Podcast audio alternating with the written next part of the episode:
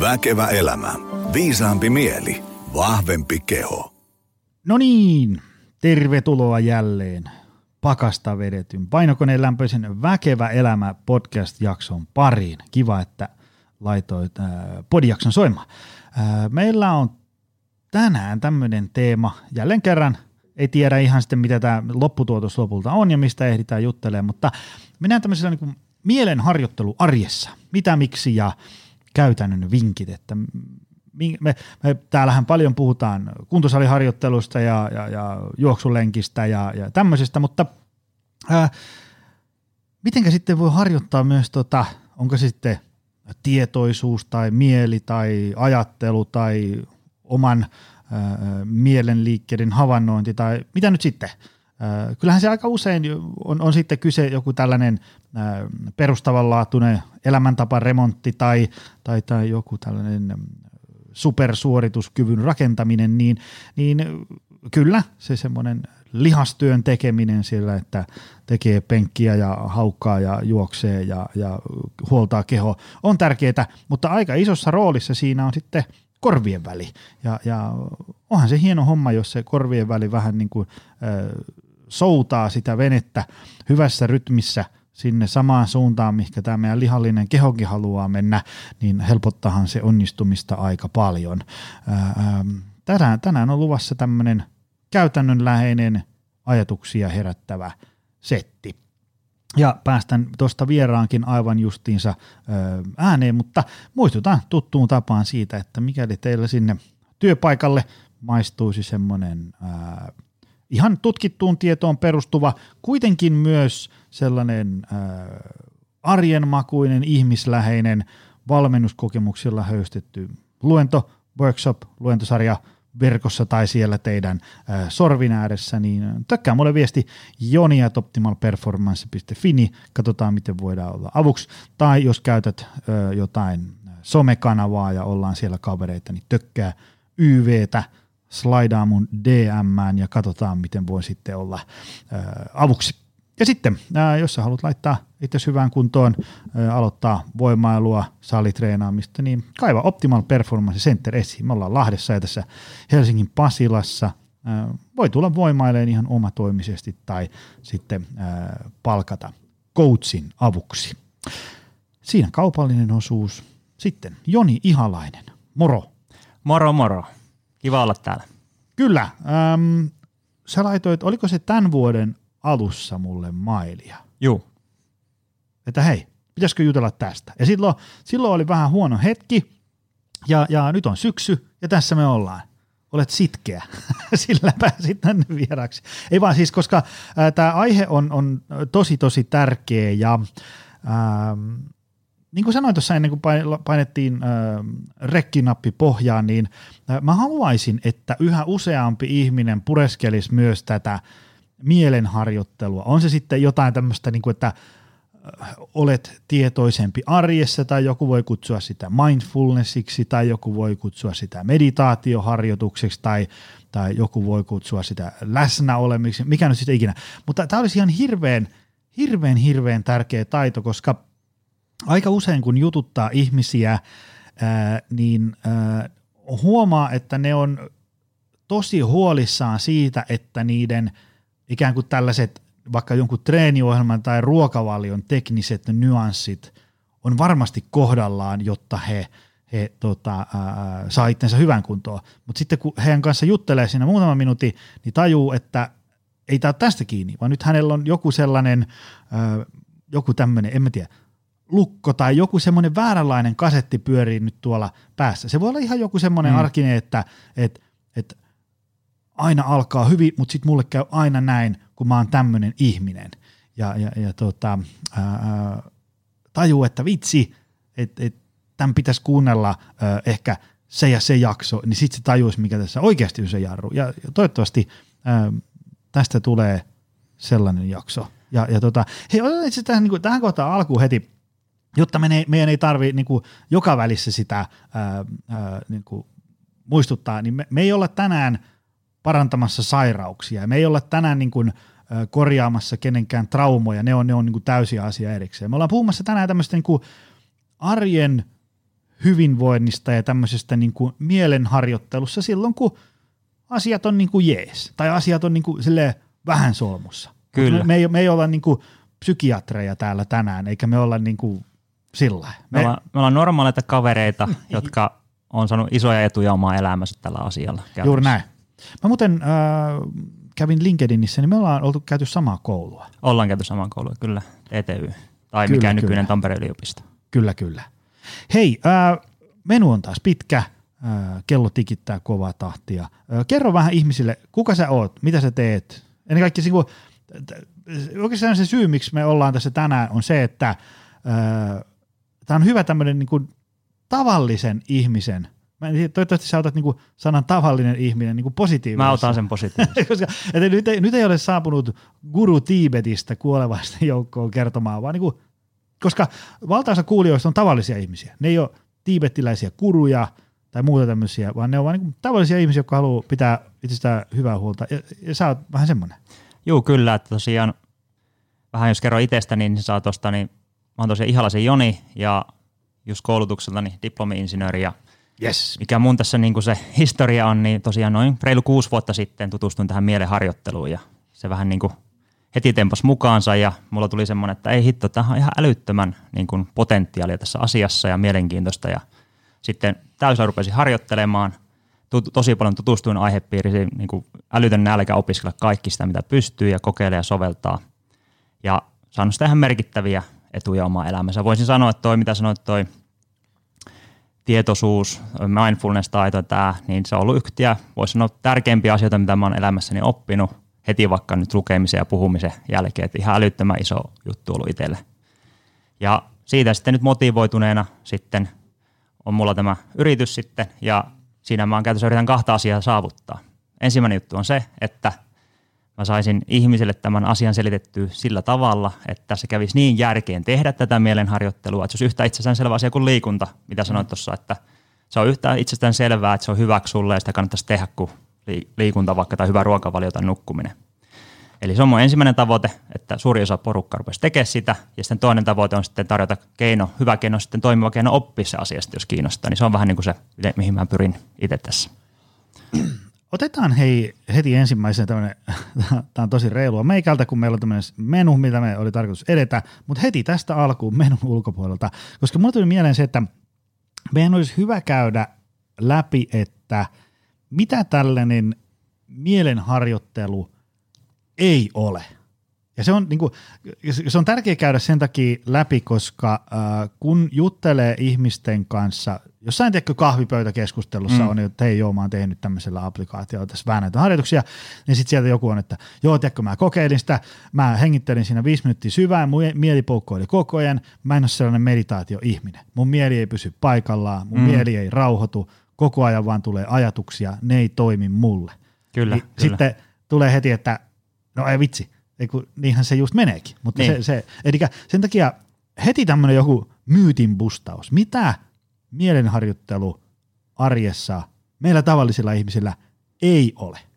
Yes, eli mielenharjoittelun ensinnäkin se ei ole, se ei vaadi mitään niin kuin vakaumuksia tai mitään, se on hyvin käytännönläheinen semmoinen työkalu ja harjoittelukeino itselleen. Se ei vaadi mitään niin kuin, erityisiä rituaaleja tai pitäisi mennä jonnekin tiettyyn paikkaan tai pitäisi tehdä tunteja päivässä sitten uhrata muu elämä sille, ei vaadi mitään niistä. Öö, se ei myöskään todellakaan tarkoita just sitä, niin kuin sanoit tuossa äsken, että pitäisi hiljentää täysin oma mielensä, ettei saisi mitään ajatella ja pitäisi olla vähän niin kuin silleen, hmm. ihan hiljaisuus. Ei, se ei ole sitä. Se on enemmän sitä, että me opitaan niin kuin ymmärtämään itseämme, nähdään mitä oikeasti tapahtuu ja opetaan niin kuin muuttaa suhtautumista siihen, mitä sitten vaikka nyt ajatellaan sitten siinä asiassa. Ja pikkuhiljaa sitten se meidän mieli, eli meidän aivot, sitä kautta mielistä kautta me sitten muuttuu parempiin suuntaan, sitten, mihin me harjoitetaan sitten sitä systemaattisesti. Se on systemaattista harjoittelua käytännössä. Ja mun mielestä se on erittäin mukavaa hommaa, sitä tarvii niin kuin otsa kiristäen päkistää, vaan niin kuin ihan, se on niin kuin, sitä voi nauttia ja olla mukavaa ja se ei pidä ottaa liian tosissaan sitä, sanotaan näin. Joo, se on vähän niin kuin, jos ottaa jonkun tällaisen – juoksuvertauksen, niin sitten joku, tiedätkö, tiibetiläinen munkki on ehkä vähän sama kuin joku sadan metrin olympiafinalisti. Et sit sä oot niinku Mm. saavuttanut sen yberkliimaksin, mitä tässä, Kyllä. tässä heittomerkeissä lajissa on mahdollista saavuttaa. Mutta samaan aikaan niin kun me kaikki ei päästä sinne olympiafinaaliin sadalla metrillä, niin ei me myöskään tulla sellaisiksi Tiibetin kuruiksi, ja se on täysin fine. Kyllä. Ja se, mitä mä oon itse, tässä nyt kun on 13 vuotta messunut meneen tällä hyvinvointialalla, niin jotenkin joka päivä enemmän ja enemmän alkaa jotenkin niin kuin kunnioittaa sitä, että me ollaan nyt sitten kuitenkin kaikki tämmöisiä aika tavallisia homo sapiens nisäkkäitä ja meidän kannattaisi hyväksyä se, millaisia me ollaan. Se, se, että mä teen harjoituksia, sit mun mieli tuottaa kaikkea kuonaa ja, ja, ja sitten poukkoilee koko ajan mm. ja niin edespäin, niin se on niin kuin osa ihmisenä olemista, eikä sitä, että musta on jotain rikki tai, tai, tai musta on jotain vikaa. Joo, tuo on ihan totta. Se ei ole hyvä lähestyminen, että tässä ruvettaisiin korjaa jotain vikoja tai jotain tämmöistä. Se ei kannata lähteä tässä mielenharjoittelusta puutteesta, vaan enemmän siitä, että inspiraatiosta, mitä kaikkea se mahdollistaa uutta. Mm. Eli miten mä näen sen asian, niin just meidän homo sapiens aivot, niin eihän niitä ole tähän nykyympäristöön tehty. Eli tähän ympäristöön on kehittynyt hirveätä vauhtia ja meidän geenit on hyvin samat. Niin miten mä näen, niin tämä mielenharjoittelu on erittäin, erittäin tärkeää, koska sillä me autetaan omia aivojamme ja omaa mieltämme tässä nykyympäristössä. Ja me voidaan voida hyvin, meidän elämänlaatu voi olla hyvää, me ollaan onnellisia ja hyvinvoivia tässäkin haastavassa ympäristössä, mikä meillä aivoilla. Jos me emme auta tietoisesti meitä itseämme, niin sitten me ollaan aika lailla meidän ympäristön armoilla niin sanotusti. Ja se on ihan vaikeampaa koko ajan käytännössä. Joo, mä, mäkin itse näen sen, sen asian vähän semmoisena, että, että äh, kun joku voi ajatella sitä, että, että jos mä sanon, että, että sali, saliharjoittelu on tärkeä juttu, niin sitten joku voi olla, että no, no miksi sitä pitää tehdä, että eikö se voi vaan niin kuin elää? No voi, mutta ehkä nykymaailma on mennyt vähän semmoiseksi, että sitä fyysistä ponnistelua ei tule juuri lainkaan. Mhm. Sitä tuli aikaisemmin, ja nyt kun sanon aikaisemmin, niin vaikka 300 vuotta sitten, mm. niin sitä tuli paljon paljon enemmän, Mm. niin ehkä nykymaailmassa pitää tälleen ikään kuin harjoitella sitä. Tietoisesti tehdä sen eteen koska vaivaa sitä, vähän. Sitä ei tule elämässä muuten, niin Just. siksi sitä pitää vähän niin kuin heittomerkeissä niin kuin tekemällä tehdä, Just näin. koska just sit, näin. sitä ei tule arjessa luontaisesti. Kyllä. Niin, mitä jos korvien välin kohdalla on vähän sama homma? Että aikaisemmin niin kuin maailma ja tavallisen ihmisen arki oli jotenkin niin kuin tosi paljon yksinkertaisempaa. Kyllä. Ja, ja tiedätkö, että sulla oli sillä tavalla, että su- sulla oli niin kuin aika vähän asioita ö, päivässä hoidettavana. Sulla oli niin kuin tavallaan nenä kiinni jossain tämmöisessä niin kuin, tavallaan selviytymisessä, että sä saat voikkoleipää pöytään ja niin edespäin. Nythän ei ole niin akuuttia uhkaa välttämättä, ja sitten niin se informaatiotulva on aivan Se, loputon. se just se on meidän, me ollaan käytännössä meidän aivot on niinku, se koko ajan tulee niinku ruokaa vaan ns. meidän aivoille koko ajan jatkuvasti. Se on aamusta iltaan syömistä, syömistä ja kuten tietää, niin eihän se ole hyväksi kehollekaan, jos me koko ajan tehtäisiin silleen. Niin sama juttu aivoille vähän, niin koko ajan vaan tulee informaatiota joka suunnasta aamusta Joo, joo, iltaan. joo. Ja se, se, jos miettii tämmöistä vaikka meikäläisen päivää, että mä tossa kun herään kuudelta, niin ihan normaali, että heti tiiäks, luuri auki. Heti mm. Mennään lukee yleistä Just uutisia näin. ja mitä Ukrainassa tapahtuu ja mitä mm. Sähköpostia on tullut ja kuinka bisnekset vetää ja mitä tänään oli palaverit. Kyllä. Se alkaa se heti ja, ja sitten mä pyöräilen junaa-asemalle, kuuntelen podcastia ja sitten mä menen junaan, ravintolavaunuun, mm. avaan heti tietokoneen, Kyllä. teen töitä. Sitten mä kävelen tänne toimistolle, kuuntelen podcastia, sitten mä aloitan tekemään töitä, sitten me Kyllä. purjetaan podcasti, sitten mulla on vartin tauko, jonka ajan mä seuraan Twitteriä, ja sitten kun se saattaa olla sieltä aamu kuudesta sinne jukoliste ilta yhteentoista, Mm. niin semmoista niin kuin jatkuvaa pommitusta Just sinne näin. aivoille, ja en, en ole niin tämmöinen niin aivokirurgian dosentti, mutta väitän, että ei se nyt ainakaan kauhean hyvää tee aivoille. Et, et esimerkiksi kun, äm, äm, kun joku vaikka sanoo, että, että mä oon niin puhki nykyään, niin mm. Mm. aina tekisi mieli kysyä, että kuinka paljon päivässä sun aivoilla on sellaista luppoaikaa, semmoista niin kuin olemista vaan. Esimerkiksi Just vaikka näin. tänään mä kokeilin junassa semmoista, että niinku, siinä kun oli taas ollut niinku nenä kiinni siinä mm. iPhoneissa koko ajan, niin sitten mä laitoin sen niinku pois ja ei ollut, ei ollut mitään tota, podcast lait. Mulla itse asiassa noin noi niinku vastamelukuulokkeet, mutta sieltä ei tullut mitään. Oli vaan niinku aika semmoista hiljasta. Sitten mä laitoin luurin pois ja mä 15 minuuttia oli vaan ja kattelin ympärilleni. Jotenkin siitäkin jo tuli sellainen ihan jotenkin erilainen ja semmoinen rauhallisempi olo kuin siitä, että sulla on joku, tiedätkö, joku tiedätkö, pörssikurssi käydä menee nyt tonne alaviistoon huonosti ja mitä tälle nyt pitäisi tehdä. Ja tiedätkö, semmoinen niin kuin jatkuva jännite päällä. Kyllä, just näin. Se on ihan, meidän aivot kaipaa sitä olemista käytännössä. Ja on nykyään niin vaikeaa se, kun me ollaan, kun siis koko ajan miten me toimitaan, suurin osa meidän ajasta, mikä tässä nyt se ongelma on käytännössä, että me ollaan aika toimitaan automaattisesti, eli miten se meidän mieli on oppinut toimimaan mm. käytännössä. Ja syy niin kuin sanotaan, aamusta iltaa, heti aamusta on totuttu ottaa se kännykkä ja se sitten jatkuu se automaattinen höykä päällä sinne loppuun asti. Ja se voi olla mitä tahansa niin kuin reagoida vaikka automaattisesti johonkin, suututaan tyhmästi tai, mm. tai voi tulla mikä tahansa automaattinen niin kuin ajatusmalli, miten me ajatellaan tai miten me voi ahdistua jostain, mikä onkaan se semmoinen niin kuin reagointi, niin se on kaikki opittua. Niin tota, nyt tämä mielenharjoittelu on käynyt sitä, että me tietoisesti vähän niin kuin pistetään breikkiä siihen automaattiseen mm. toimintaan ja valitaankin toisenlaisia valintoja. Vaikka nyt tietoisesti valitaan, että hei, nyt 15 minuutiksi pysäytetään se homma, ollaan mm. vaan. Ja se, on niin kuin, se tekee tosi hyvää meille käytännössä, semmoinen just tietoinen. Vähän niin kuin se koko tämä mielenharjoittelu, yksi näkökulma tähän, mitä se tekee, niin me vähennetään tekemistä tietoisesti. Mm. Se on mm. yksi asia. Mitä esimerkiksi meditaatiohan on käytännössä, me vaan niin kuin vähennetään tekemistä tietoisesti. Mm. Niin tota, se on niin kuin tosi tärkeää ja se on tosi hyväksi meille pitkässä, pitkässä juoksussa. Miten tämmöistä tietoisuutta sitten voi lisätä? Mä, mä kysyn tätä sillä, koska mä tunnistan sen siitä, kun juttelen ihmisten kanssa mm. ja, ja tunnistan sen niin kuin omalla kohdallakin tosi usein, että, että tulee, tulee semmoinen hetki, että tajuu, että okei, mun täytyy nyt ruveta tekemään tätä – Mm. Mutta jotain niin uutta juttua, koska tämä on mulle niin kuin hyväksi. Sitten mä huomaan niin kuin, zoom, neljän päivän päästä, että en ole tehnyt mitään. Ja sitten mm. meni jotenkin niin kuin autopilotilla se, vaikka mulla oli, niin kuin, mulla oli motivaatio, mulla oli intohimo, mulla oli aito kiinnostus sitä asiaa kohtaa, mutta sitten vaan niin kuin zoom, jotenkin niin kuin joku madoreikä, aikavääristymä siinä tuli, ja en muistanut tehdä sitä ollenkaan. Ja varmasti moni muukin käsi tästä samasta. Tiedätkö, ihan semmoinen joku lukee meidän jonkun somepostauksen, mm, onpa helppoja tämmöisiä ää, nopeita aamupalareseptejä. Mäpä rupean nyt tästä eteenpäin syömään fiksu aamupala. Ihan vaan huomatakseen kahden viikon päästä, että no en ole tehnyt mitään.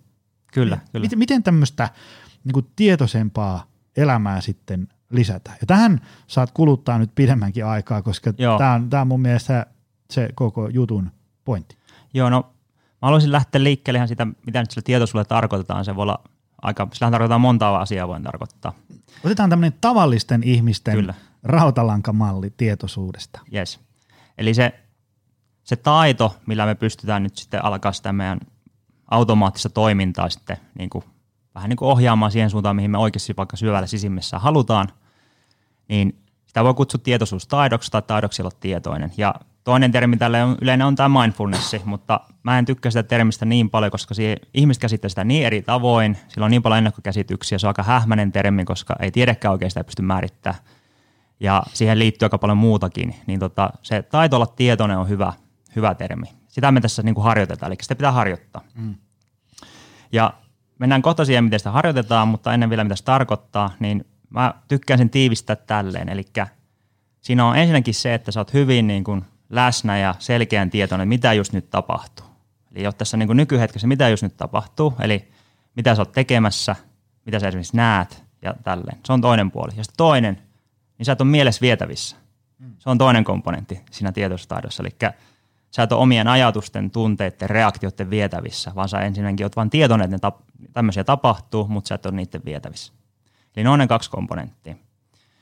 Ja Jotta tätä, siihen niin kuin voi liittyä semmoiset, niin kuin, se on vähän tietynlaista valppautta ja selkeyttä siinä hommassa, kun olet tietoinen. Ja nyt, että saatte siitä kiinni, että mitä se tarkoittaa, että tämä ei jää vaan niin kuin sanan helinäksi, mm. niin voitaisiin tehdä semmoinen pieni vaan niin kuin kokeilu, niin jokainen voi itse vähän kokea, mitä tarkoittaa olla hyvin tietoinen. Eli voit tehdä silmät auki ja nyt semmoinen, semmoinen disclaimeri tähän kyllä, että jos olet ajamassa jossain niin kuin ihan keskustassa, keskellä keskustaa, kiireessä niin kuin paha hektinen tilanne, niin sitten ehkä suosittelen, että ette tätä ihan täysillä mukana, mutta jos et ole niin hullun pahassa paikassa, niin voit ihan hyvin tehdä tämän kokeilun mukana.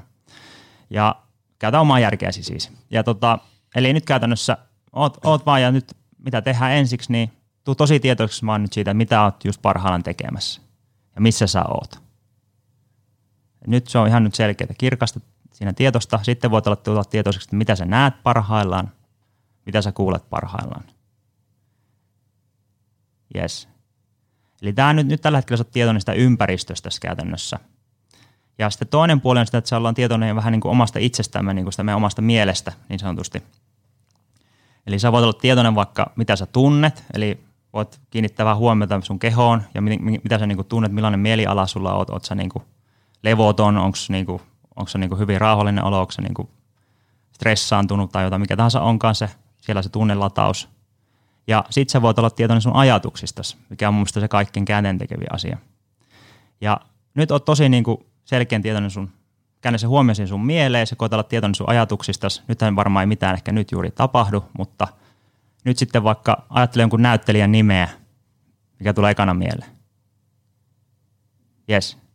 Eli nyt sitten se, sulla pulpahti joku näyttelijän nimi sinne mieleen ihan itsestään, sä et voinut mitenkään tietää, mikä se tuli olemaan. Ja tässä se hauska juttu on nyt se, tai mielenkiintoinen juttu, että suurin osa meidän ajattelusta on ihan samanlaista. Eli se vaan tulee itsestään sinne mieleen vähän niin kuin katkeamattomana virtana. Se on niin kuin semmoista sisäistä puhetta tai sisäisiä mielikuvia. Ja mä tykkään käyttää semmoista niin kuin vertauskuvaa, että se on vähän samantyylinen tämä meidän ajattelu kuin äänien kuuleminen. Eli ei me äänissäkään, meillä on aika vähän lopulta valinnan varaa, mitä kaikkea ääniä me aina kuullaan, niin vähän samalla tavalla sitten ajatuksissakin meillä on aika vähän, vähän välinnän varaa oikeasti, mitä kaikki ajatuksia me niin sanotusti kuullaan tai nähdään. Eli mä tykkään ajatella meidän ajattelun, se on isolta osin vähän niin kuin sellainen aisti. Eli me aistitaan meidän omaa ajattelua käytännössä ja sitten meistä vaan tunnu sitä, kun me ollaan niin käytännössä yhtä kuin ne ajatukset. Eli se tuntuu, että se on se me, se on se meidän todellisuus, koko todellisuus, se meidän ajatukset, vaikka oikeasti se, me voidaan niin kuin nähdä sitä. Ja mitä tämä taito olla tietoinen nyt sitten tekee, kun sitä harjoittaa, niin tämä tulee yhä enemmän ilmiselväksi. Mitä enemmän sä harjoittelet tätä, niin sitä ilmiselväksi tulee, että iso osa sun ajatuksista ne on just tämmöistä niin kuin sisäistä ääntä, mikä vaan tapahtuu itsessään, vähän niin kuin kuulistetaan ympäristöääniä käytännössä. Ja, ja tämä sama homma myös pätee että miten se sanoo, tämä tietoisuustaito, niin se lisää vähän niin kuin se uuden kerroksen siihen sun kokemukseen. Sillä mä tykkään ajatella, että tulee niin kuin uusi semmoinen leijeri tai kerros siihen, että hei, nythän mä oon enemmän kuin mun ajatukset ja tunteet. Käytännössä ne on yksi asia mussa, mutta mä en ole koko se juttu. Mun on pakko välttämättä aina ottaa niitä niin vakavasti. Mä voin kevyemmin ottaa ne mun ajatukset. Niillä on niin iso painoarvoa ja semmoista niin kuin niskalenkkiä. Mm. Eli vähän niin kuin se meidän ajatteleva osa meistä, niin se normaalista yleensä se hallitsija tai se todellisuus, niin nyt siitä tulee enemmän semmoinen kumppani tai apuri, Eli välillähän se kertoo tosi hyvää settiä ja se on tosi niin kuin ajattelu yhteen hienompia asioita meissä. Mm. Mutta sitten taas välillähän se ei ole yhtä hyödyllistä, mitä se siellä kertoo tai koittaa meillä uskotella tai mikä onkaan siis se juttu. Niin siihen saat enemmän siihen sitä niin kuin valinnan varaa, että hei, tämmöistä arviointia, että hei, onko tämä nyt hyödyllistä tämä ajattelu vai ei. Ilman tätä tietoisuustaitoa, niin sä, sulla ei ole sitä valinnan varaa, kun sä oot yhtä kuin ne sun ajatukset ja mm. se todellisuus. Ja tämä sama juttu myös pätee muihinkin asioihin, vaikka nyt puhutaan vaikka niistä mielihaluista – Eli vaikka se kännykän käyttö, se impulssi ottaa se kännykkäkäyttö, vaikka nyt odotellaan sitä kahvin tippumista kaksi minuuttia tai teekeittoa. Ne ei hitto, kun se koko ajan tulee se impulssi, että pitää ottaa se kännykkä kätyyn, se ihan sen 30 sekunnin ajaksi ruveta räplää sitä. Niin nyt tämä sama asia mahdollistaa sen, että sä voit tulla tietoista tästä mielihalusta ja sä voit arvioida sitä, että hei, haluanko mä oikeasti tätä jatkaa, kun tämä ei ole hyväksi mulle pitemmässä päässä. Mm. Niin se antaa sen mahdollisuuden sulle sitten valita, että en otakaan sitä. Sen sijaan vaan ottaisin automaattisesti sen. Ja sama juttu tunteissa. Eli jos sua vaikka joku, joku tilanne ahdistaisi, sosiaalinen tilanne vaikka ahdistaisi, niin se tietoisuustaito antaa sulle mahdollisuuden siihen, että sä voit niinku tulla tietoisi siitä ja olla vähän niin ok sen kanssa. Ja siitäkin huolimatta, vaikka se ei häviäisi minnekään, niin pystyy siitäkin huolimatta sitten tekemään, mitä sä oikeasti haluat. Vaikka joku vaikea keskustelu töissä tai pyytää jotain toista, sukupuolta, toista niin kuin romanttista kumppanista treffeille, josta olisit kiinnostunut tai mikä onkaan siis niin kuin se tilanne, mikä voi olla vaikea, niin se mahdollistaa kaikkia tämmöisiä uusia asioita sun elämässäsi. Ja sitten kun totta kai tarpeeksi kauan ns. harjoittelee, eli vaikka tekee tämmöisiä vaikeita asioitakin, niin sitten se jossain vaiheessa häviää pois se mm. tunnelataus, vaikka se ahdistus sitä pois, koska se kaikki vaatii aina harjoittelua käytännössä sitten niin kuin luonnistuu. Esimerkiksi mulla tämä podcasti nyt, niin jännittää hulluna ja sille, mutta sitten taas tuota tietoisuustaito antaa mulle sen nyt sen taidon, että mä pystyn olemaan tästä tietoinen, tästä tunteesta ja mä voin jopa sillä nähdä, että tähän niin kuin vaan itse ottaa auttaa mua, että mulla on hyvä tunne lataus tässä mm.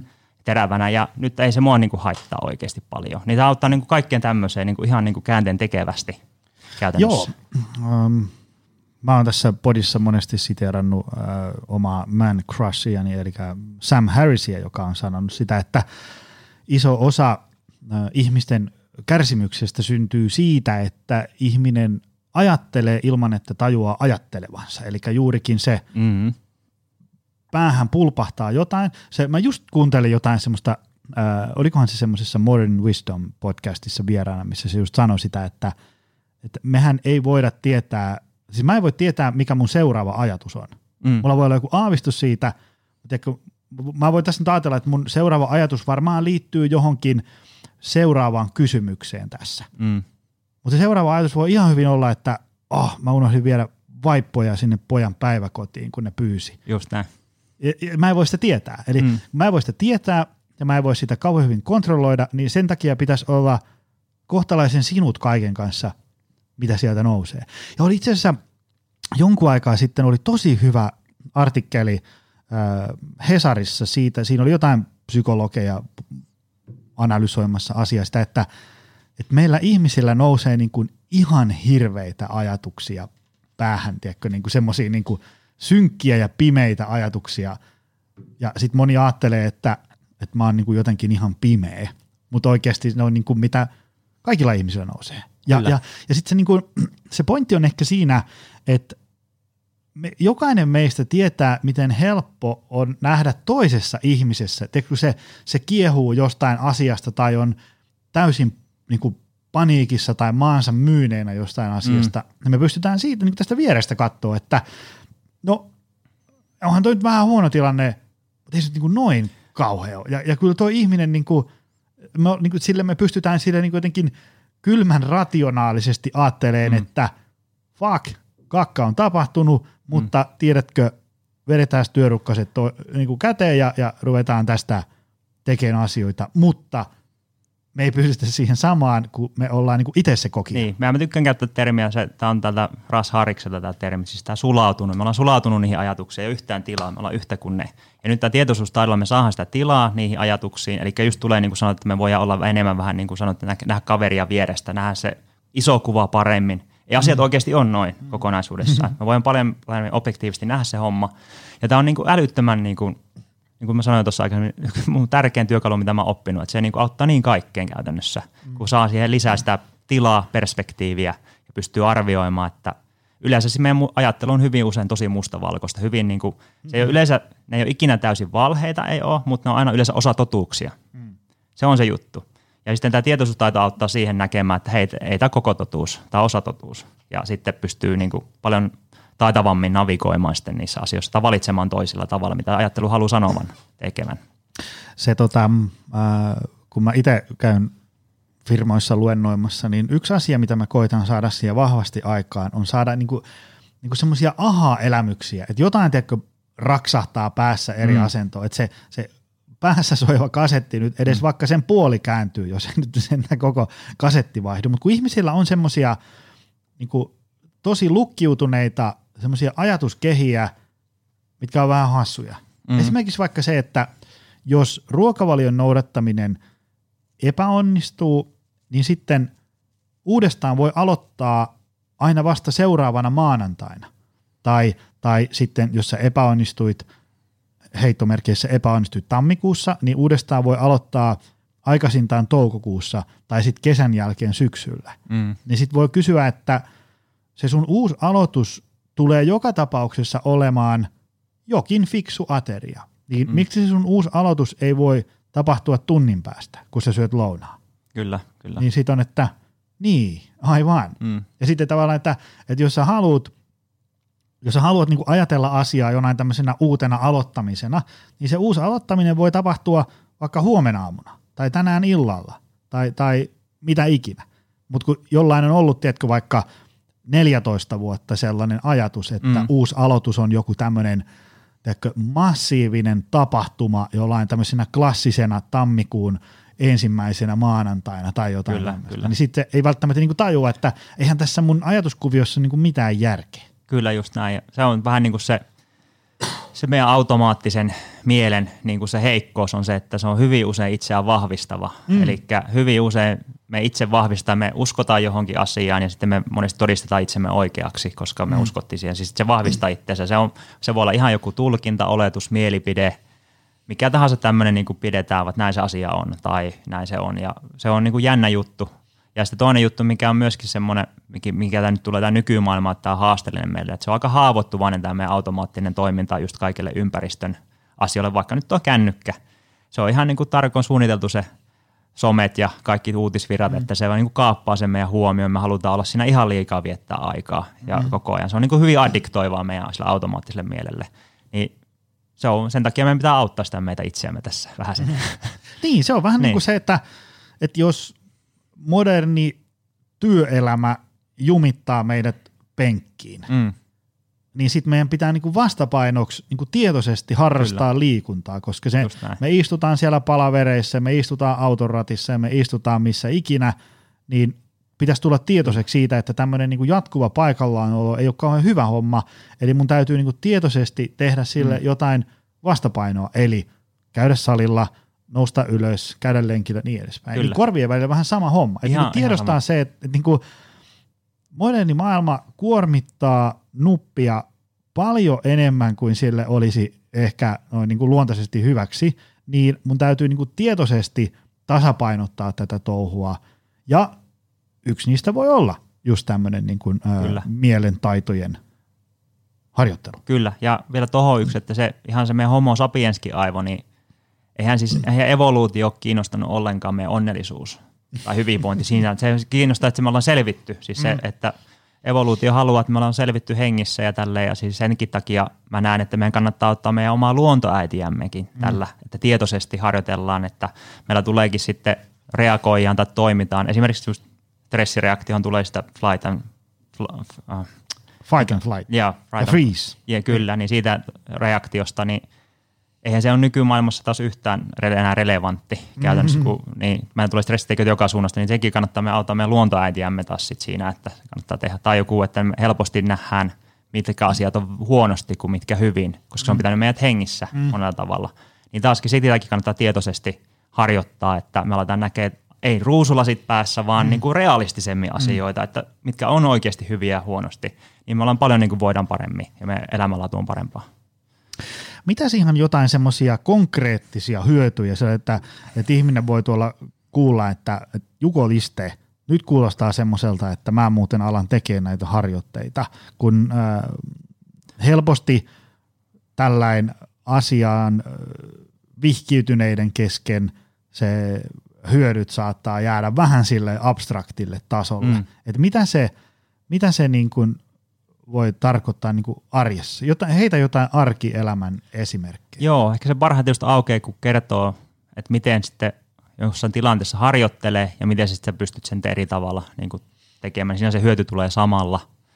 Eli tosiaan se arkiharjoittelu, niin siis mehän käytännössä just tuota samaa tietoisuutta, mitä tuossa äsken tehtiin, niin me yritetään niin kuin niitä tuoda siihen päivään mukaan. Eli lisätä se tietoisuutta, tarkoituksenmukaisuutta siihen päivään ja sitten muuttaa ehkä meidän niitä opittuja kaavoja. Sitten, että niitä tulee niitä uusia kaavoja, eli ne meidän aivot alkaa muuttumaan oletuksena toimimaan sillä tavalla. Eli alussa vaatii enemmän vaivaa ja sitten kun sitä tekee tarpeeksi pitkään, niin se tulee meidän uusi oletustoiminto. Eli ei se tarkoita sitä, että alusta niin kuin aamusta niin kuin koko loppuelämän pitäisi aina nähdä jossain asiassa vaivaa, vaan se jossain vaiheessa niin kuin se meidän mieli oppii sitten toimimaan mm. uudella tavalla automaattisesti. Ja nyt jos joku esimerkki, ö, eli käytännössä vaikka toi takaiskut ja vastoinkäymiset, se on minusta erittäin huippu, huippuja saumoja harjoitella omaa mieltänsä, kun tulee joku vastoinkäyminen takaisku. Niitähän tulee jatkuvasti. Sitä elämä on. Se on jatkuvaa vastoinkäymistä ja takaiskua. Ei ole mitään, siihen se homma on. Ja se on tosi paljon määrittää sun elämänlaatua, että miten sä niihin reagoit ja miten paljon ne vaikuttaa suhun. Se on tosi iso, antaa semmoisen aika isonkin perusvireen siihen elämään riippuen, miten sä niihin oot. Niin nyt sitten miten sä voit, se ongelma on siis meillä se, että miten me hyvin usein reagoidaan, niin me just taas sen automaattisen toiminnan mukaan, niin me voidaan esimerkiksi suuttua, tai sitten me voidaan tota, äh, niin kuin, vähän niin kuin mennä mieli alas ja rupeta voivottelemaan sitä tilannetta, vatvomaan sitä tilannetta, että ei miksi näin nyt taas kävi näin ja näin ja näin edelleen. Ja nyt kun miettii taas järjellä, niin eihän tuossa ole mitään järkeä. Se ei auta mitenkään tilannetta, me vaan tuodaan itsellemme turhaa murhetta, psykologista murhetta siinä, ei mitään järkeä. Niin nyt sitten mitä tämä mielenharjoittelu auttaa, niin sä voit noissa tilanteissa, kun iskee se vastoinkäyminen, niin toi sama tietoinen, mitä, tietoisuus, mitä me tuossa äsken kokeiluun, niin tosi tietoiseksi siitä, että hei, mitä just nyt tapahtuu, ja se reaktio, mikä meissä nousee, niin sillä me ei voida mitään. Eli niin kun mm. se tapahtuu automaattisesti se suuttuminen, vaikka se on ehkä helppo puhua sitä suuttumisesta, niin mm. suututaan. Joku vaikka rikkoo jonkun lasin, lasin, vaikka se on pieni takaisku, isompi takaisku, että vaikka autoon tulisi joku pahan, pahan kuulonen vika, kun ajataan autoa mm. tai jotain, tai sitten vielä isompia takaiskuja. Ne on ihan niin kuin pienestä suuriin skaalaa.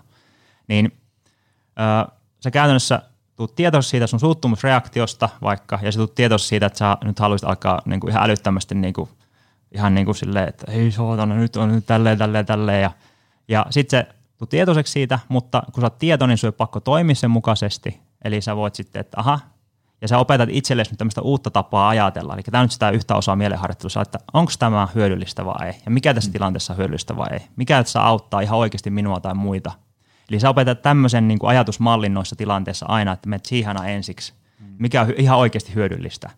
Niin nyt kun sä pystyt sen arvioimaan, kun sä oot tietoinen, että sä et ole yhtä kuin se sun suuttumus ajatuksessa, niin sä voit ottaa, hei, tämähän ei ole itse hyödyllistä, vaan että mikä tässä on hyödyllistä, niin mä keskityn vaikka nyt siivoamaan sen maljakonta lasin sirut sitä lattialta nöyrästi ja jatkaa elämääni. Ja tässä hauskinta on se, että kun joku tunnekin, vaikka suuttumus tai joku tämmöinen muu tunne, kun sitä ei, tar- sitä ei jatka sen ruokkimista sillä omalla ajattelullaan, niin se häviää itsestään pois aika nopeasti. Mm. Ei siinä mene kauan. Niin tämä on ihan älyttömän iso niin kuin ihan konkreettinen hyöty kaikki elämän vastoinkäymisen takaiskuihin, kun opettelee sen malli, että tietoisuus, onko tämä mikä hyödyllistä ja toimivan sen mukaisesti, antaa sen tunteet ja niiden tunteet herättämien ajatusten sitten vaan niin kuin lähteä pois itsestä ja anna liikaa painoarvoa. Joo, ja se, se mitä äh, mä oon itse, vitsi kun mä en muista, kukahan joku, joku suuri, äh, tämä tuli joltain, äh, oliko se Joseph Goldstein vai, vai kuka se oli. Se on, San... kyllä, se on kova kaveri myös. Joo. Se on kuulun kova kaveri. Jossain podcastissa joskus, tosi spesifi lähde, niin mä muistan, kun se sanoi sitä, että, että se pointti on niin kuin se, että, että kun tulee tämmöisiä niin kuin huonoja mm. niin kuin on hetkiä tai kausia tai tällaisia, niin ne, ne kaudet ei tunnu niin, tai ne ei ole niin, niin kamalia ja ne ei kestä niin pitkään. Eli jos nyt ottaa ravistan hatusta jotain esimerkkiä. Että jos sulla on vaikka tapana, että joku asia, joka tapahtuu, aiheuttaa sen, että asteikolla äh, niin kuin nollasta kymppiin, kympin ollessa aivan infernaalinen harmitus, niin, niin sulla kestää, tulee niin kuin infernaalinen har, harmitus asteikolla 10 ja se kestää kahdeksan tuntia. Niin sulla saattaakin, kun on tehnyt näitä harjoitteita, mm. niin se – se, se syvyys onkin vaan vaikka seiskaan asti ja kestää 15 minuuttia. Ja Kyllä. Se, niin se, se, se elämän laatu paranee, kun ne karmeat asiat ei ole niin karmeita ja se ei kestä niin pitkä, vaan sä pääset niin kuin elämässä eteenpäin. Joo, tuo oli kyllä tosi hyvä esimerkki just, että se voi ajatella silleen, että mielenharjoittelun myötä, kun mitä etuja on, niin yksi mm. tämä on niin kuin just se elämän perusvire, se tunnetilavire, mm. niin mielenharjoittelun avulla siinä elämässä ne kuopat, eli just nämä tämmöiset takaiskut tai huonot ajat tämmöiset, ne on paljon vähemmän syviä ja mm. lyhyempiä. Ja sitten myös mielenharjoittelun avulla sä pystyt sitten elämään hyvistä asioista nauttimaan mm. enemmän. Esimerkkinä nyt vaikka, että joku tosi hyvä asia tapahtui tai jotain, niin sä voit mielenharjoittelun avulla taas olla tietoinen ja oikeasti sitten oikein niin kuin nauttia siitä tietoisesti ja olla siinä huomio. Ja sulla ei, jos tulee joku semmoinen yhtäkkiä tulevaisuuden huoli mieleen sieltä tyhjästä, niin sä voit, että ei nyt ei ole oikea aika sitä alkaa miettimään. Mm. Kun taas ennen mielenharjoittelua sä olisit alkanut sitä miettimään, mm. ja sun taas se hyvä fiilis olisi siitä hävinnyt heti. Eli se vähän niin kuin kasvattaa niitä huippuja, pidentää niitä ja sitten tota, alentaa ja lyhentää niitä kuoppia elämässä tämä mielenharjoittelu. Sille mä tykkään sen nähdä. Ja sillä on sitten iso merkitys, ihan älyttömän iso joo, merkitys. Joo, joo, joo. Ja sitten se, se mitä se hyödyttää on myös se, että se niin kuin, äh, tuo, tuo niin kuin tietoiseksi siitä, että jos sä oot tekemässä – jotain hölmöä mm. niissä hetkissä, kun olisi niin kuin mahdollista elää hyvää laatuelämää. Tyyli niin kuin, mm. vaikka tiedätkö, pienet lapset, kun ne on pieniä lapsia vai rajallisen aikaa, niin sitten tulla tietoiseksi, että hei, nyt tämä kaksivuotias tässä haluaa laskea mun kanssa pikkuautoilla mäkeä, ja mulla on tämä luuri tässä kädessä. Just Niin näin. tullaan niinku tietoiseksi, että nyt on se hetki, kun luuri laitetaan pois ja Kyllä. ollaan lasten kanssa läsnä. Sen sijaan, että sä vaan niinku, tiedätkö, havahdut siihen, että yhtäkkiä se kaksivuotias lapsi onkin 13 Just näin, kyllä, tyylisesti. kyllä. Tää, se, että sillä tavalla se parantaa sitä niin kuin elämänlaatua ihan siellä arjen keskellä. Sä tulet niin kuin tietoiseksi niistä, että mm. nyt olisi mahkut elää niin kuin hetkiä, jotka mä muistan niin kuin vielä kuolinvuoteellakin, että nyt se luuri pois tai nyt se pää pois sieltä PowerPoint-kaaviosta tai Kyllä. Teams-palaverista. Just näin, kyllä siis tosiaan se antaa sitä, just sitä isoa kuvaa, sitä priorisointia, kun meidän huomio voi olla vain yhdessä paikassa yhteen mm. aikaan käytännössä, ja ai että kun nykyyhteiskunnassa meidänkin huomioista kilpaillaan koko ajan. Se on niin kuin monet tykkää sanoa, en muista kuka sanoo, mutta siis semmoinen sotaa käydään sitä meidän huomiosta käytännössä koko ajan. Niin siis nyt tämä tietoisuustaito auttaa siihen, että me voidaan yhä itse paremmin valita järkevästi, missä meidän huomio on. Just, että se on siinä vaikka sen pikkulapsen kanssa leikkimisessä, ihan niin kuin täysillä olla läsnä sen kanssa, eikä olla jossain muualla puhelimessa, koska oli hyvin sanottu, mitä meille loppujen lopuksi jää käteen tästä elämästä, niin ei jää puhelimen selaus, ei, ei jää mitään käteen loppujen lopuksi. Kyllä. Ja muutenkin sellainen, ähm, koska se, se, se niin kuin, tietysti sorrun tähän itsekin, koska olen edelleen toistaiseksi tavallinen sapiens nisäkäs, mutta, mutta se niin kuin monella ihmisellä ei ole hirveän tietoista se elämä niin kuin semmoisissa arkisissa pienissä asioissa, Mm. kuten että syökö suklaapatukan, vaikka Mm. on ajatellut, että näitä täytyisi syödä ehkä vähän vähemmän, mutta myös semmoisessa niin isommassa elämän mittakaavassa. Siis sillä tavalla, että saattaa mennä vuosia ajatellen, että mä haluaisin tehdä tota, mutta en mä voi kuin X, Y, Z. Mm.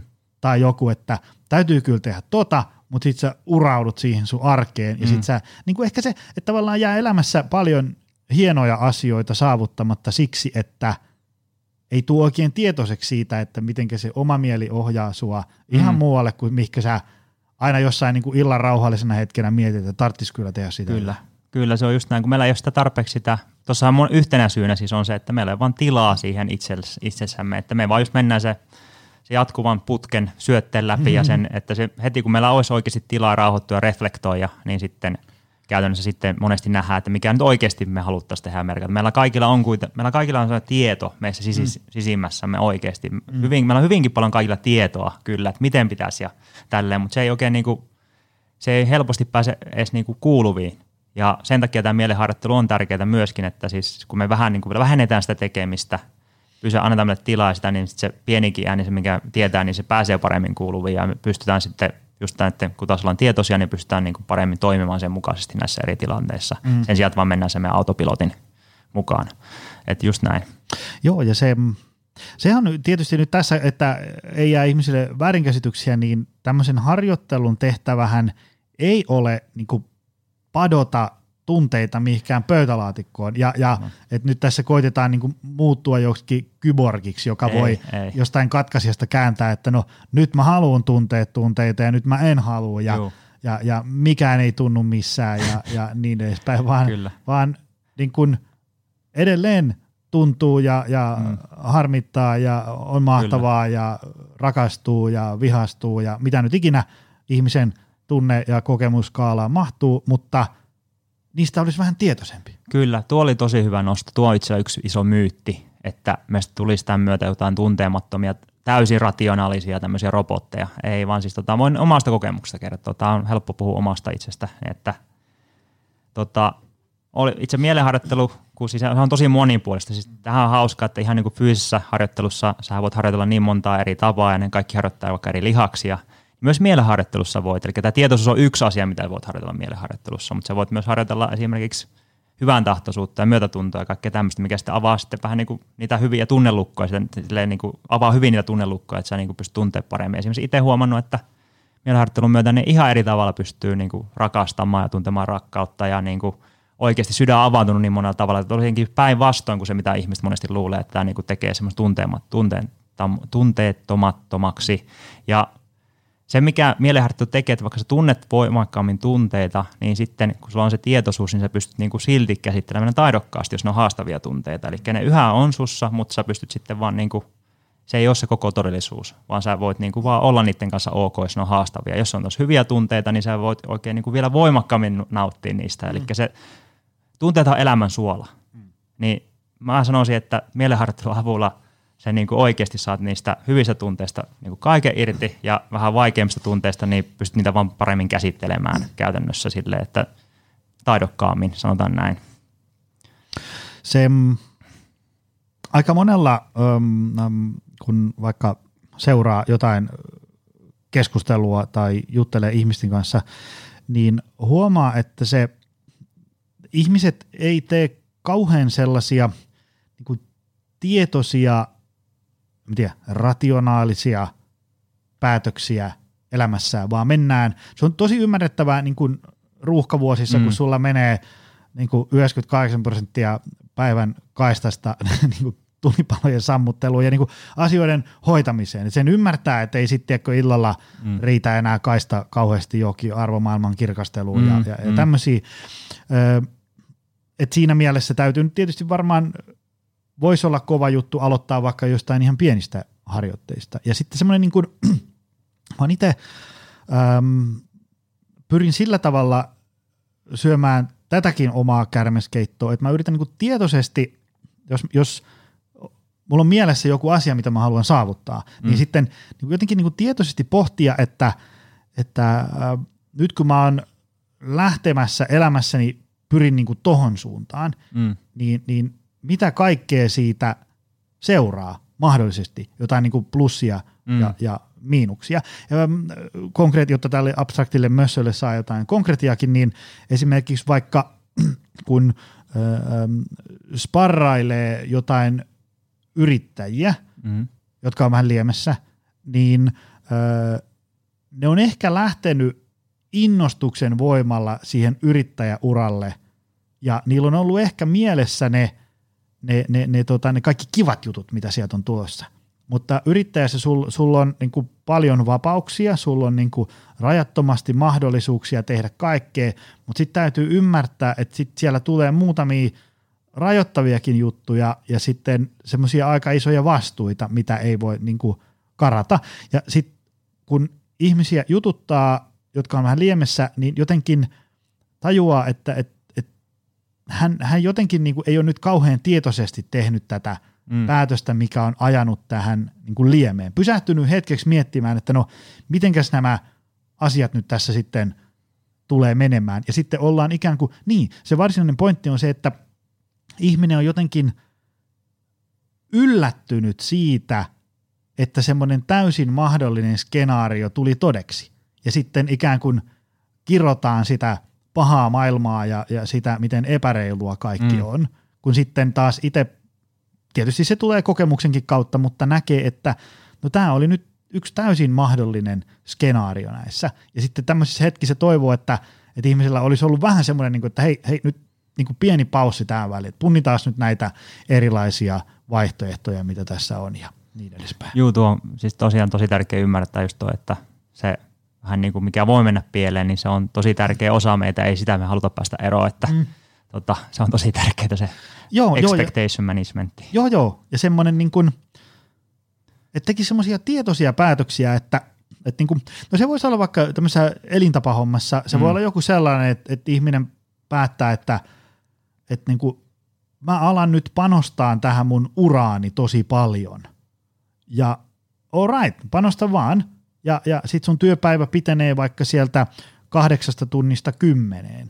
Niin nyt olisi hyvä – niin kuin tietoisesti ymmärtää, mitä, mitä tämä sitten tarkoittaa niin kuin muualla. Että mm. nyt sun kuormitus lisääntyy, niin se tarkoittaa, että sun pitää panostaa esimerkiksi palautumiseen paljon enemmän. Kyllä. Ja ihmiset ehkä menee niin kuin usein vähän niin kuin liian suuna päänä, minne sattuu, miettimättä, Kyllä. että mitä tästä asiasta voi mahdollisesti ehkä koitua sitten muita asioita. Kyllä, ja tuohon vielä semmoinen lisäys, että siis kun just tosiaan me ollaan niin siinä automaattitoiminnan sisällä, niin meidän on vaikea just tosiaan nähdä sitä niin kuin metsää puilta ja mm. niin kuin arvioida sitä, niin siis se, miten yleensä mä suosittelen lähteä tässä arkiharjoittelussa vaikka nyt liikkeelle, on se, että me lisätään vaan semmoisia tietoisuuden hetkiä sinne päivään, eli puhkotaan sitä, mm. niin kuin sitä meidän automaatti toimintaa niin semmoisella tietoisuuden hetkillä niin paljon periassa kuin vaan niin kuin haluaa ja on mahdollista, että vaikka lähtee vähintään kolmesta hetkestä päivässä liikkeelle, mutta jotenkin sille koittaa vaan saa mahdollisimman usein muistaa olla tietoinen mm. ja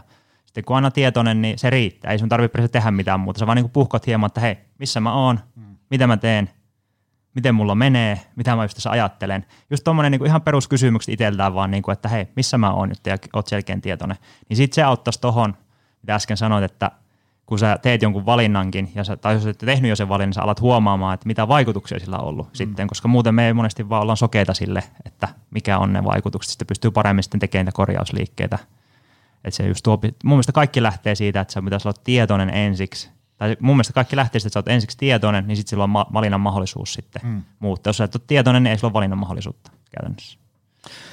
Miten, ähm, avaa meille tavallisille kuolevaisille, mm. sitä, miten se, jos sä teet jotain vaikka mindfulness tai mm. meditaatioharjoituksia mm. tai jotain muita tämmöisiä läsnäoloharjoituksia, niin mitenkä siitä seuraa se, että arjessa ää, ää, tota, pystyy olemaan tietoisempi. Kaikki ymmärtää tietysti se, että jos tekee kuntosalilla mm. paljon maastavetoa, niin Kyllä. niin sit mä jaksan nostella muuttolaatikkoa. Kaikki ymmärtää tämän Joo. kausaalisuhteen. Mutta mitä sitten tämä mielenharjoittelu? Et kun joku voi ajatella, että nyt mä istun siinä sohvalla ja keskityn hengitykseen, niin mitenkä se vaikuttaa mukaan tänne mun arkeen työpalaverissa tai, tai lasten kanssa ollessa? Yes, ei ole hyvä, tuli hyvä kysymys. Eli tosiaan aivot voi ajatella hyvin, hyvin samalla tavalla näin yksinkertaistettuna ja käytännönläheisesti. Ne on vähän niin kuin keho monella tavalla, että siis mitä sä teet niillä aivoilla,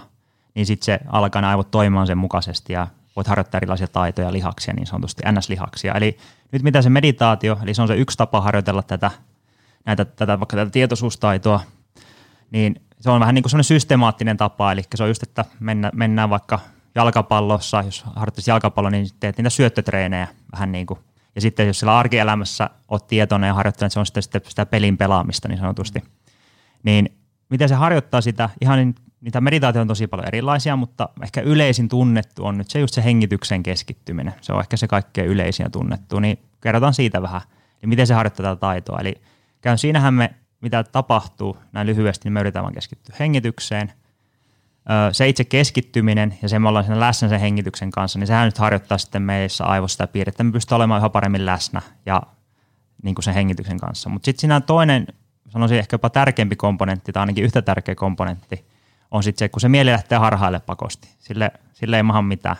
Ja tota, se voi lähteä joko vähän pienemmin harhaalle tai se voi lähteä ihan täysin ulopalle, että sä et edes muista yhtään, että mitä sä oot, tässä pitäisi tehdä, että sä kelailet jotain huomisen päivä jotain juttua.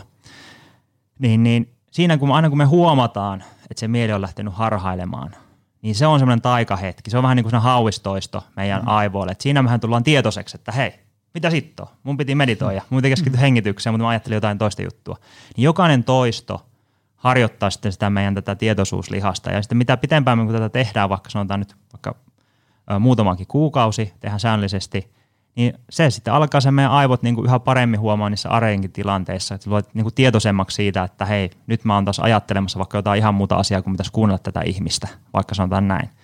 Ja se on tosi tärkeä juttu. Ja sen toinen tosi tärkeä juttu, että tota, niin kun mä puhuin niistä ajatuksista, niin tulee enemmän apuri eikä hallitsija. Niin toinen mm. on siinä, että kun se, sä oot harhailu jonnekin ajatuksiin siinä meditaatiossa, niin sehän on perusohjana, että tota, huomaa, tuu tietoisista ajatuksista, mitä ajattelit, ja käynyt tämmöinen, näin kävi, ja sitten vaan palauta aina se huomio takaisin ajatukselle. Eli pääsee sitä ajatuksesta irti niin sanotusti. Mm. Ja se taas harjoittaa sitä meillä, meissä aivoista kykyä, että me päästään, pystytään päästä irti niistä ajatuksista, eli niillä tulee niin kuin semmoinen hallitseva ote vähenee tai semmoinen painoarvo vähenee. Eli kun me tätä toistetaan, tätä systemaattista harjoittelua, tarpeeksi pitkään, niin sitten siellä arkielämässä kaikki näkyy, näkyy, että meidän on paljon helpompi ottaa meidän ajatuksia kevyemmin. Ne ei ole niin totuudenmukaisia aina välttämättä, jos tota, asiat ei välttämättä noin, ja me pystytään paljon paremmin niin kuin just tietoisesti valitsemaan, että missä meidän huomio on, että se on sillä lapsessa, eikä sitten tule joku ajatus mieleen tai joku kännykkäimpulssi, niin se ei vaan automaattisesti mennä siihen, vaan me tullaan tietoisesti, että hei, munhan nyt huomio lähtee pois sitä lapsesta tähän toiseen. Ei, mm. mä palautan sen takaisin siihen lapseen. Mm.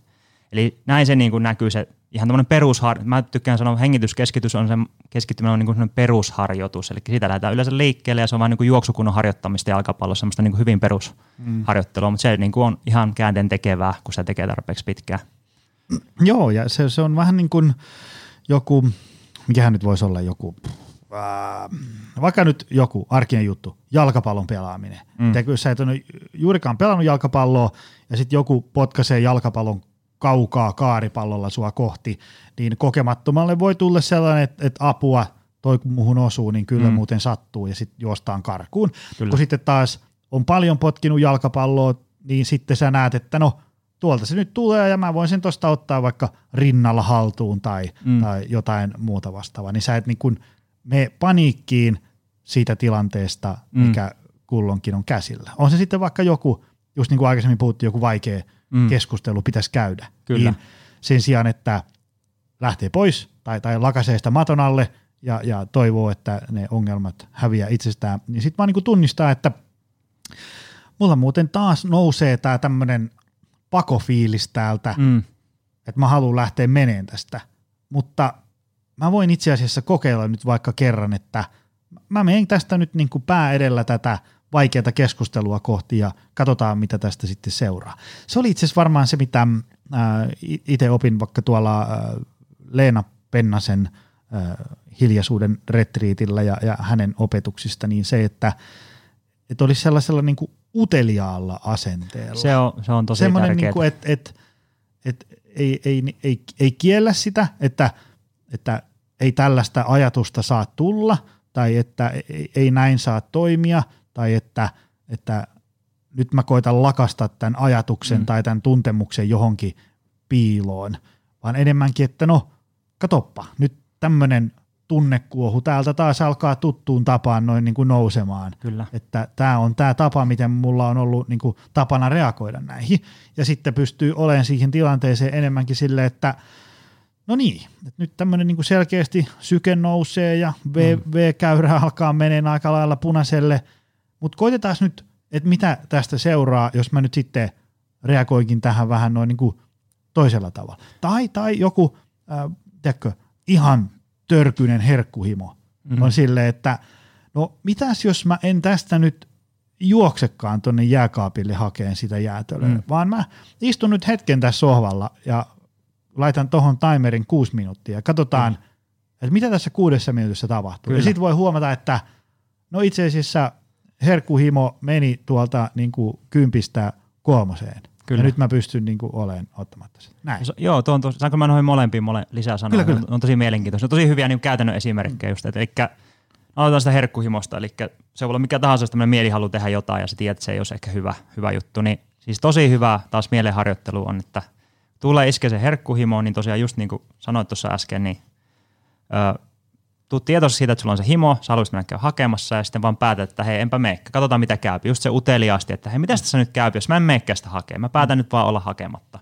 Ja mitä hyvin usein tapahtuu, ainakin omalla kohdalla ja on lukenutkin, että tapahtuu muillakin, on se, että se impulssi tai se himo alkaa kasvaa silleen pikkuhiljaa koko ajan. Sille varsinkin sitten voi tulla vähän niin kuin epämukavia tuntemuksia kehoa, että ei hitto, ei tämä on nyt ihan hullun paha, nyt on pakko päästä.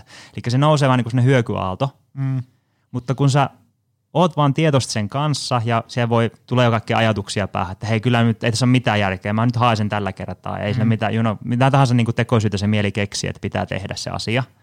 Mutta kun sä vaan oot sen kanssa tietoisesti läsnä, mitä sinä käypi, niin jossain vaiheessa – se voi olla joskus hyvinkin lyhyt aika ja joskus vähän pitempi aika, niin se vaan niin kuin häviää pois ihan täysin itsestä. Mm. Ihan kuin sitä olisi ikinä ollut. Mm. Ja tämä on yhtiön siisteimpiä fiiliksiä kokea elämässään, kun se jonkun tämmöisen ison mielihalun, joku, joku sitä tietynlainen NS-addiktio on mm. käytännössä jos kännykän käyttö tai pitää niin kuin ottaa jotain herkkua, niin tota, kun sä pystyt vaan niin kuin sen impulssin, se mielihalu vaan niin kuin sen hyökyalon kestää ja se vaan häviää pois, niin se on ihan älyttömän vapauttava tunne.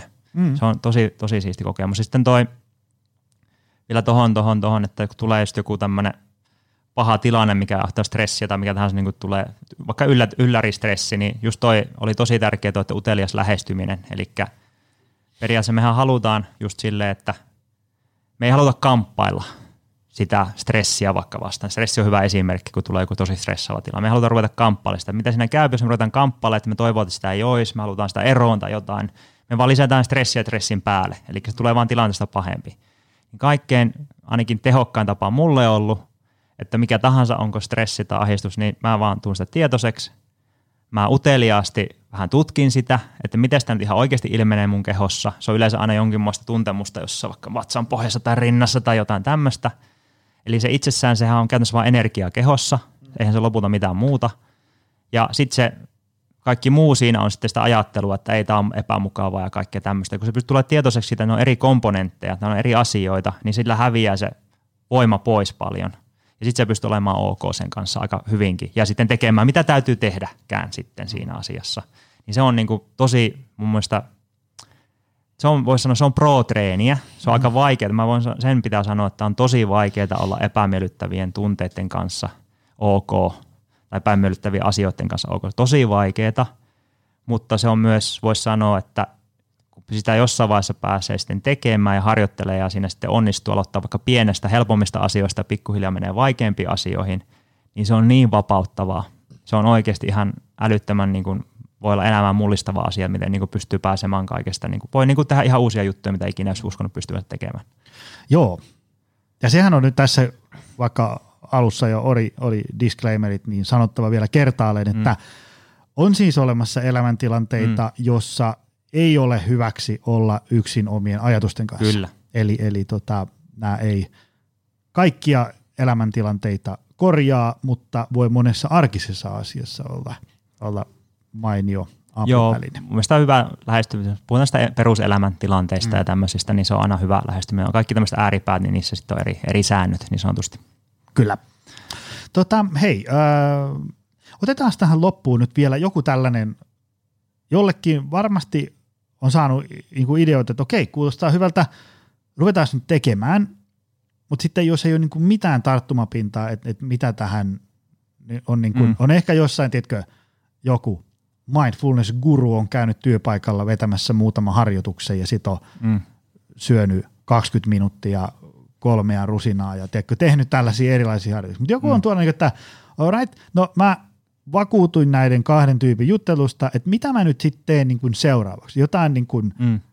applikaatio, joku semmoinen, mä, mä itse on jonkin sortin tällaisen niin kuin ohjatun harjoituksen puolesta puhuja, koska – se, että joku menee vaan sohvalle ja keskittyy hengitykseen, niin voi olla vähän, että mitä tässä nyt niin kuin pitäisi tapahtua. Ja, ja se, se, minkä mä oon itse saanut eniten hyötyä, on se ikään kuin niistä ohjatuista harjoituksista, kun joku kokeneempi niin kuin selittää sitä, mm. että, että teetkö, teet sitä harjoitusta sitten sieltä nauhalta tai jostain mm. ö, tu, alkaa tuleen opetuksia, että oot varmaan huomannut, että mieli on muutaman kerran tässä – lähtenyt laukalle siitä hengityksestä, että tämä on ihan normaalia. Kyllä. Että nyt teen näin ja näin ja näin. Niin mitä ihmisten nyt, niin kuin, joku tuolla, tiedätkö, on just ajanut siihen levähdyspaikalle siellä moottoritiellä ja, ja, ja haluaa tehdä harjoituksen. Mitä, mitä pitää tehdä? Niin kerroinko mä tässä nyt sen ihan se itse harjoittelu, sen vai mistä kautta voin harjoituksia löytää? Että no kerro molemmat. Joo. No siis mistä nyt voi lähteä liikkeelle, niin on tosiaan se, ei se kaikille ihmisille sovi, eli on hyvä ymmärtää olla yksilöitä kaikki. Eli jollekin hengitykseen keskittyminen ei voi olla oma juttu, vaan siitä mm. tulee jotain semmoista vähän niin kuin ahdistusta tämmöistä, niin sitten kannattaa keskittyä vaikka johonkin muihin kehon tuntemuksiin tai ääniin. Äänet on hyvä vaihtoehto. Mutta siis se on menee ihan simppelit ohjeet käytännössä on se, että koet siihen keskittyä ja yleensä mä suosittelen alussa kannattaa laskea niitä hengityksiä. Se on semmoinen vähän niin kuin apupyörät siinä harjoittelussa. Eli lasket vaikka silleen niin kuin kymmenen asti, että – aina kun sisään hengität, niin yksi ja sitten ulos niin kaksi ja taas sisään kun niin kolme. Eli laskin niitä sisään- ja uloshengityksiä ja sitten kun pääst kymppiä asti, niin aloitat ykkösestä. Ja sitten kun aina kun unohat, että missä olit menossa, kun on mieli lähtenyt harhaalle, niin se on semmoinen hyvin rehellinen keino, että hei nyt mm. mä itse asiassa mieli lähti harhaalle, kun mä en edes muista, missä mä olin mun laskuissa. Niin aloitat vaan alusta. Eli sitä kannattaa tehdä aluksi. Se on vähän yksilöistä kuinka kauan, mutta sitten kun se alkaa tuntua siltä, että se ei laskussa oikein sekoa oikein silleen pitkää aikaa, että sä pystyt oikeasti laskemaan tosi pitkään, että se niin pysyy, niin sitten sä voit ottaa sen apupyörät pois, otat ne, otat ne ää, laskemisen pois ja keskityt vaan niin tosi siihen hengityksen tuntemukseen ja siihen voit keskittyä vaikka siihen vatsassa, rinnassa tai nenän päässä, missä onkaan niinku semmoinen, mä tykkään vähän vuorotella niissä, mm. siinä se on vähän eri, eri juttu. Ja tosiaan siinä, otas vielä siinä laskemissakin, niin siis keskity hengityksen tuntemukseen ja sitten lasket niitä samalla, eli siis koeta molempia tehdä. Ja sitten sen jälkeen mä suosittelen, että sitten kannattaa lisätä semmoinen nimeäminen siihen, eli se nimeäminen on tosi hyvä työkalu tuossa arkiharjoittelussakin, eli aina kun me nimetään, mitä me koetaan, niin meille tulee heti tilaa. Me ei olla yhtä kuin se. Eli me, jos me sanotaan, että minulla on ajatus, että öö, nyt, nyt on tämä asia, ihan kaikki on näin, näin päin p tai jotain, niin sitten sä ymmärrät, että hei, minulla on se ajatus, että, mutta se asia ei ole välttämättä näin. Mm. Tai minulla, minulla on äh, tun, tunnen tällä hetkellä, että minulla on tämmöistä stressiä kehossa tai jotain tämmöistä, niin se antaa heti tilaa siihen. Niin meditaatiossa on tosi hyvä harjoitella sitä nimeämistä, niin mitä se käytännössä tarkoittaa, että – aina kun sulla mieli harhailee johonkin asiaan, niin nimeät sen, kategorisoit sen vähän niin kuin tarkoituksenmukaisesti. Onko se niin kuin ajatus, mihin mun mieli harhailu? Oliko se joku, niin kuin, voisin kuuntelemaan jotain linnun ääniä, uno uppouduin siihen, eli joku aistimus, vai oliko se joku, sitten, joku muu epämukava tuntemus kehossa. Eli sanot vaikka ajatus, tuntemus tai aistimus itsellesi.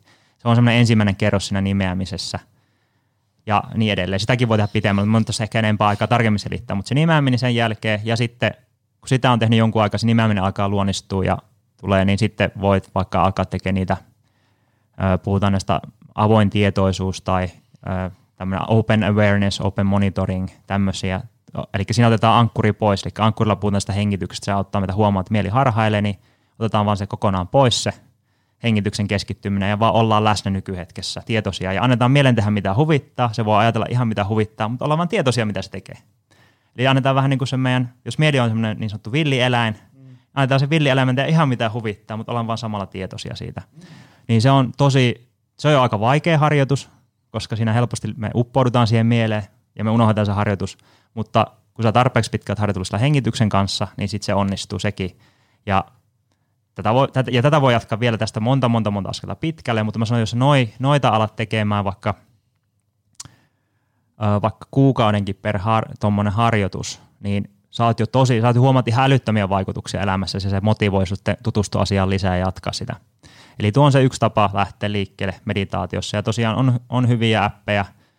Englanniksi ainakin on tosi paljon hyviä appeja, öö, mutta jos englannin kieli ei suju, niin sitten suomeksi en, mä en ole itse vielä ihan älyttömän hyviä appeja löytänyt, mutta siis sitten YouTubessa on paljon meditaatioharjoituksia, missä voi tehdä – käytännössä. Ja sitten kannattaa vähän tutustua aiheeseen, että just oppii ne hyvät periaatteet harjoituksissa, eli just miten siihen kannattaa suhtautua siihen harjoitteluun. Eli just, että jos mieli harhailee, niin se ei ole epäonnistumista, vaan se kuuluu siihen asiaan ja siihen kannattaa siihen just siihen mielen harhailuun suhtautua hyväksyvästi, että näin sen asia kävi ja uteliaasti, että miten, mihin asioihin itse asiassa harja, harhaili ja näin tämän tyyli. Jos, tai joku epämukavuus herää meditaatio aikana, että jotain tulee epämukavaa pintaa, niin uteliasti vaan niin kuin, ei tuomitse sitä, että se on jotain pahaa, vaan niin kuin uteliasti vaan tulee vaan, että hei mitä se on, eli haluaa oppia mm. itsestään vähän lisää ja hyväksyvästi, niin ne on tämmöisiä tärkeitä harjoittelun periaatteita niin sanotusti, niin kannattaa siihen tutustua. tutustua. Mä itse, mä ite, tota, ite, kun mulla englanti on aina sujunut hyvin, niin mä itse silloin Headspaceista tykkäsin, sitä, sitä teen jonkun aikaa. Mutta sillä on tosi hyviä, joku Balance on tosi hyvä appi ja englanniksi ja sitten toi, toi Calmista on moni tykännyt appina ja Mä se, se Sam Harriksen Waking Up-appi, niin mä en sitä itse ihan täysin aloittelija suosittele. Mun mielestä se on niin kuin, se on älyttömän huippu mun mielestä appi, kun sä oot sitä jo tehnyt jonkun aikaa sitä mm. meditaatiota. Mä sanoisin kirjoitan siitä, tämän. Mm, kyllä. Eli sitä kannattaa tehdä, jos on sitten joku muutama vuosi vaikka alla, niin, tai vuosi ainakin alla, niin sitten ehkä sitä. Ö, kyllä, ja ö, no mä voin lopussa kertoa, mitä mä sitten No, Vai kerro, nyt? Kerro, kerro. Joo, no sitten mitä mä tarjoan tähän, eli tällä mun tyylillä hyvin käytännönläheisesti terveeseen järkeeseen perustuen, niin sitten mulla on tosiaan sitten, jos haluaa pikkupalossa oppia asioista, niin mulla on YouTube, jossa sitten tota, tulee joka viikko uutta videota tähän liittyen, mielenharjoitteluun liittyen. Ja sitten Spotify ja muita podcasti-alusta, siinäkin tulee säännöllisesti uutta sisältöä.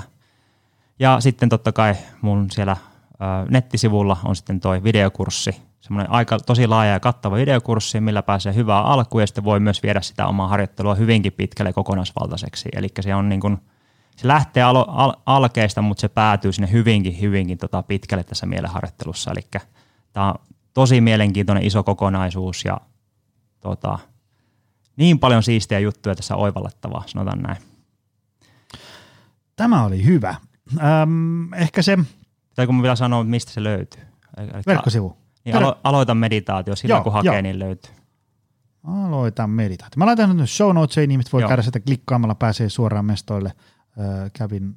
Sun verkkosivut on hyvät, on selkeät. Kiitos. Niin kuin, ei ole semmoista, nämä on, nämä on semmoiset mindful verkkosivut, ei ole semmoista hälinää ja kohinaa, vaan on just semmoiset niin kuin, äh, aivot ja, ja silmät tykkää. Mä laitan sen tonne äh, show notesiin, niin ihmiset voi Joo. käydä sen sieltä klikkaamassa. Äh, Tämä oli hyvä setti. Tämä oli mun mielestä hyvä sen takia, että niin kun, se mitä me voidaan tämmöisellä jaksolla saada aikaan on se, että ihmiset innostuu tästä asiasta. Tai jos ei nyt ainakaan ihan hullusti innostu, niin ainakin avoimesti mielenkiinnolla kokeilee noita asioita, mitä vaikka tuota show notesista voi käydä klikkaamaan. Ne on semmoinen niin matalan kynnyksen juttu, että jos et sä, niin kuin, sä haluat kokeilla, mutta sä et niin kuin tiedä, mitä pitäisi tehdä, niin mene tuonne show notesihin, klikkaile sieltä itselle sopiva ää, appi tai, tai videokurssi auki ää, ja ota testiin, koska niin kuin, kukaan ei tunnin podcast-jakson tuloksena ole kuin uusi ihminen, vaan sen harjoittelun tuloksena voi olla sitten kuin uusi ihminen. Joo, se tuo on tosi tärkeä juttu. Tämä ei ole mikään ihmepilleri, Mm. mm. semmoista olemassakaan, vaan siis tämä, tämä on, vaatii säännöllistä harjoittelua. Eli tämä tosiaan ei ole mikään ihme, ihmepilleri, vaan vaatii sitä säännöllistä systemaattista harjoittelua, mutta siis käytännössä just tosi tärkeä nähdä tämä. Vielä yksi tosi tärkeä asia mä haluan lisätä, mm. eli tätä ei kannata nähdä yhtenä uutena asiana, jota pitää ja täytyy tehdä. Mm. Siis, kun fakta on se, että me ei tehdä semmoisia asioita pitkään, mistä me ei tykätä tai haluta. Eli vähän niin kuin heti alusta koeta, koeta parhaasi mukaan asennoitua siihen, että hei, tämä on niin kuin tosi mielen, uteliaista, mielenkiintoista. Mä opin itsestäni paljon lisää, mä opin mun mielestä paljon lisää. Se kehittyy siistiin suuntaan ja tämmöiseksi. Ja sitten myöskin aina kun oot tehnyt sitä harjoittelua, onko sitten sillä arkielämän hetkessä se tietoisuuden hetki tai sitten se meditaatio kerta, niin on oikeasti ylpeä itsestä. Se on, että silleen niin kuin, hei, hyvä, mikä teki tämän, niin se, sekin on tietynlaista mielenharjoittelua sekin, koska se antaa sitten sitä palautetta meidän aivoille ja mielelle, että se alkaa tykkää sitä oletuksen. Eli sä voit mu- vähän niin kuin ennäs muuttaa itse itseäsi mm.